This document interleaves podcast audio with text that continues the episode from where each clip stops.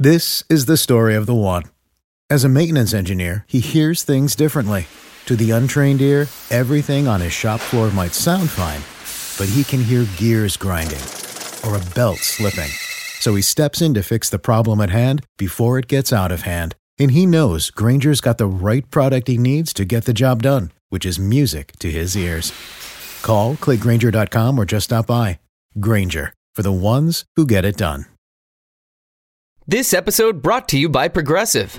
Most of you aren't just listening right now. You're driving, cleaning, and even exercising. But what if you could be saving money by switching to Progressive? Drivers who save by switching save nearly seven hundred fifty dollars on average. And auto customers qualify for an average of seven discounts. Multitask right now. Quote today at Progressive dot com. Progressive Casualty Insurance Company and Affiliates. National average twelve month savings of seven hundred forty-four dollars by new customers surveyed who saved with Progressive between June twenty twenty-two and May twenty twenty-three. Potential savings will vary. Discounts not available in all states and situations.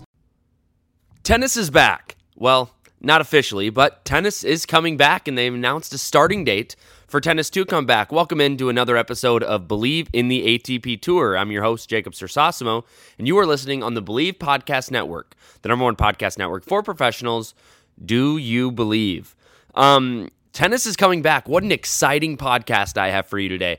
They have lined out the dates of all the tournaments and what tournaments are canceled and what tournaments aren't. And fortunately for tennis fans and tennis players, there are some big tournaments that are still happening in the U S and around the world.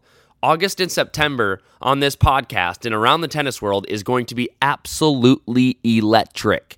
There is so much going on in the world of tennis in August, and it all leads up to August and then September. So as of right now, August and September is going to be probably the two most interesting and most electric months of tennis that have ever been played, in my opinion. Unfortunately, there's one notable name that will not be there at those events, but I will get to that later on in the conversation today. But first off, I want to go through what's going to kind of be happening here, what I'm kind of talking about when I say tennis is back. Tennis is coming back on April, no, sorry, not April, on August fourteenth, tennis will be back, and that will be in Washington, D C. The Washington, D C tournament will continue to play. I believe that is the City Open. The City Open will be played in Washington, D C, and so tennis will return on August fourteenth, and that's part of the U S Open Series. And that's a really good tournament. Washington, D C um, used to be called Leg Mason. I went when it was called Leg Mason. But um, the City Open in Washington, D C will absolutely happen as of right now. So the next tournament that will happen will be the Cincinnati tournament, but it won't be happening in Ohio. This is at the U S Open, um, U S T A National Tennis Center. And um, this will be in New York, and I think it's for a multitude of reasons. One, because they're trying to get people to New York as soon as possible, especially if they're going to start the U S Open right after it. And the Cincinnati tournament will go right up to the U S Open. And so the crucial part about this is they're just getting people in New York so they can test them for COVID, so they can start taking precautions, and so that they're, these players aren't in contact with anybody else in any other city, in any other state, in any other country, for that matter. And so the Cincinnati Um, Open will happen at um, the U S T A Billie Jean King National Tennis Center in New York. And that'll lead right up to August thirty-first when the U S Open will be played. And the U S Open being played in New York, I talked about it in last episode, but the U S Open is kind of not a controversy right now. It was controversy-ish last week, but Novak Djokovic just came out and said, I don't know if I'm going to be playing in this because there's so many regulations that are going to happen towards this. So um, it's just, it's going to be hard um, for people to play in the U S Open, but at this point, I don't think they really care. They just want to play tennis. Um, and so Serena said she's playing in it. Uh, Roger Federer will not be playing in it, and I will get to that here in a little bit. But um, the U S Open will absolutely happen. It'll be the first major since the Australian Open earlier this year. Wimbledon's canceled, and the French Open will follow. Um, the the French Open will follow the U S Open, and that brings me to right after the U S Open. Um, it will go to September eighth. It'll be Kitzbühel, and then on September thirteenth, it will go to Madrid, and September twentieth, it'll be Rome, and then September twenty-seventh, Roland-Garros will happen. The French Open will happen on September twenty-seventh. Now, this is interesting because it's two majors less than a month away. And it'll be a lot of tennis for these people. They will be going from playing no tournaments at all or very slim tournaments at all to all of a sudden playing Washington, D C, straight to Cincy in New York, and then straight to the U S Open, and then another three clay court tournaments, and then Roland-Garros. So I'm very interested to see how players really react to this. And in one of my podcasts right when COVID hit was, um, you know, I'm really interested to see how tennis adapts and happens this fall. And I'm still very interested to see how that happens because um, the, I think these players are going to be tired. I mean, you can train all you want, but until you're playing all of these hardcore matches against all the top players in the world again, things are going to be tough. Um, it's going to be a rude awakening for a lot of people. And I think that um, it will kind of take a toll on them. And maybe at Roland-Garros, they might be tired because Roland-Garros on clay, points last longer. So be very intrigued. Pay really good attention to Roland-Garros this fall um, and how things kind of go there.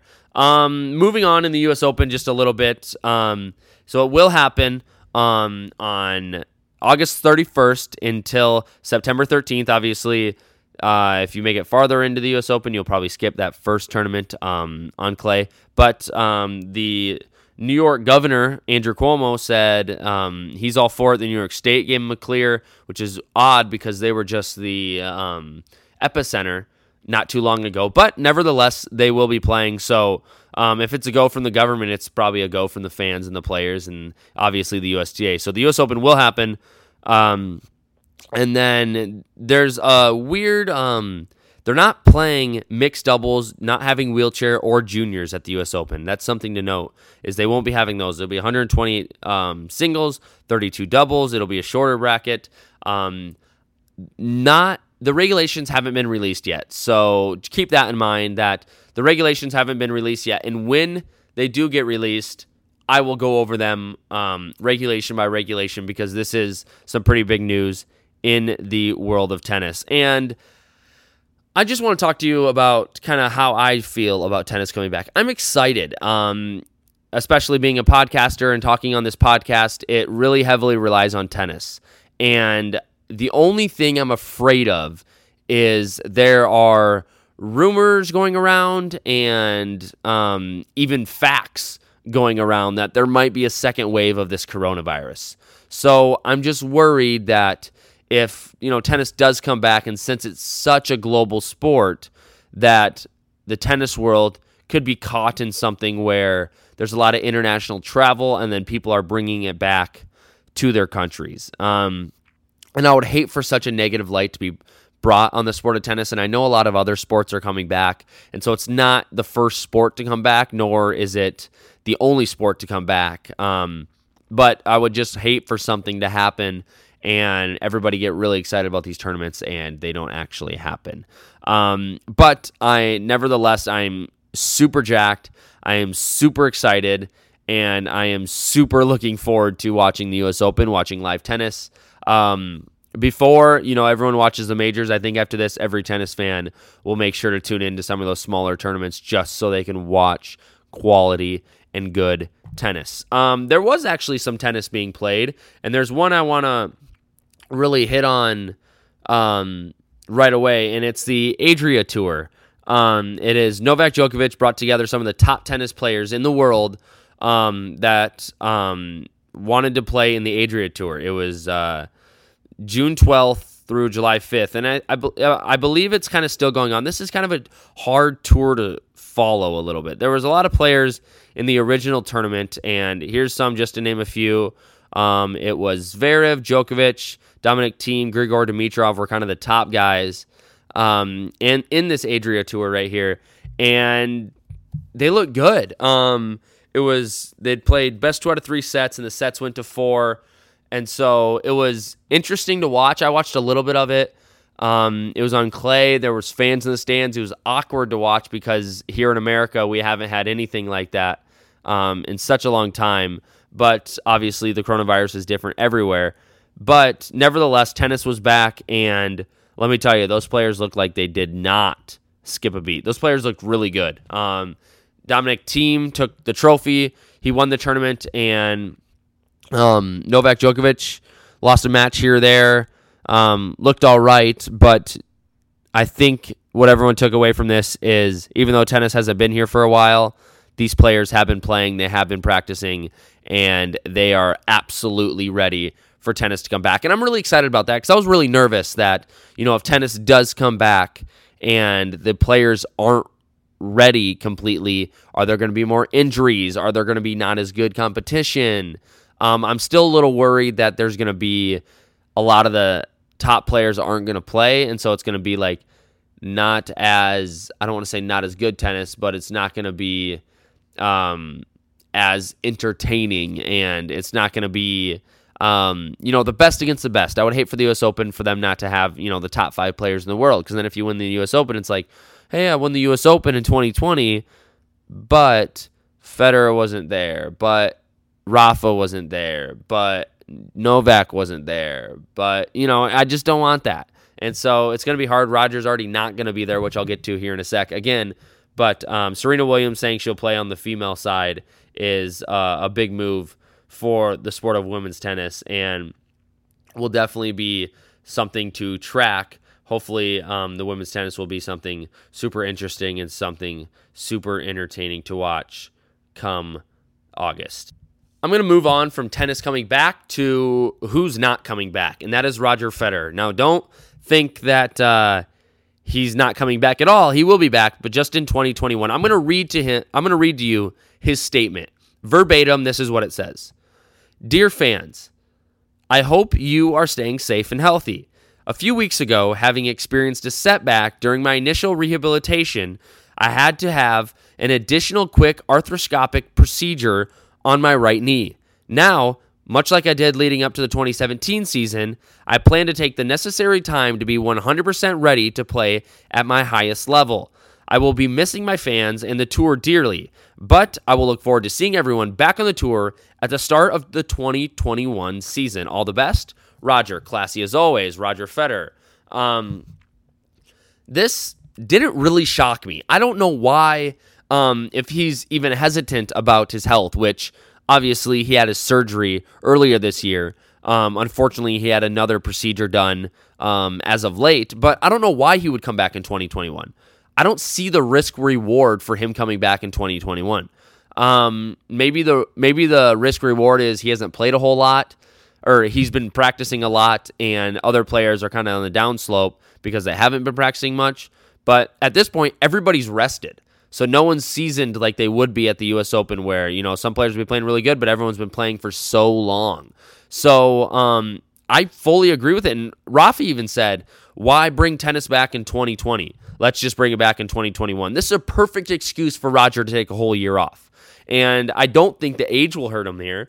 Um, I think he'll be able to just pick up right, kind of right where he left off in twenty twenty-one in the Australian Open.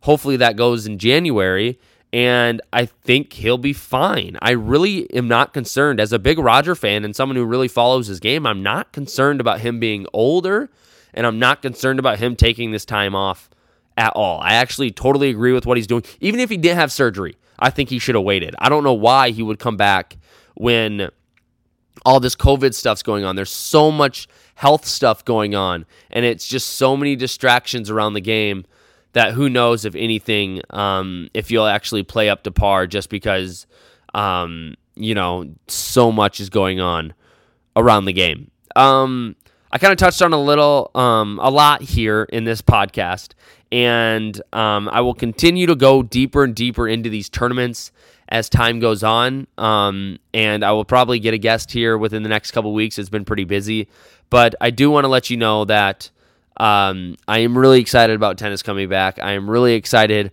about every podcast that will lead up to August fourteenth, and I do believe there will be a lot of stuff going on in the tennis world until then. So stay tuned right here on the Believe in the A T P Tour podcast, and we'll keep you up to date on everything going on um, and every opinion that I have and some of my guests that I will have on have as well. So thanks for listening to today's episode. If you want to sponsor, you can reach out at believe dot com or at Believe Podcast. That is on social media, B L E A V Podcast, both on Instagram and Twitter. Reach out to me. Let me know what you want to hear on this podcast, or if you know a good guest, and that would be at Jacob Cersosimo, both on social media, um, Twitter and Instagram, Jacob and Cersosimo, C E R S O S I M O. Once again, thank you for listening. Um, I truly love podcasting, especially during a time as exciting as right now that tennis will be back. And let me put this into your brain one more time. Tennis is coming back. Take care of yourself. Stay safe, everybody. This is the story of the one. As head of maintenance at a concert hall, he knows the show must always go on. That's why he works behind the scenes, ensuring every light is working, the H V A C is humming, and his facility shines. With Grainger's supplies and solutions for every challenge he faces, plus twenty-four seven customer support, his venue never misses a beat. Call quick grainger dot com or just stop by. Grainger, for the ones who get it done. You know when you're listening to a true crime story that has an unbelievable plot twist that makes you stop in your tracks? That's what our podcast, People Are the Worst, brings you with each episode. I'm Rachel. And I'm Rebecca. We're identical twins who love true crime cases that make you say, "Didn't see that coming," and we hate the people responsible for them. Listen to People Are the Worst now on Apple, Spotify, or wherever you get your podcasts.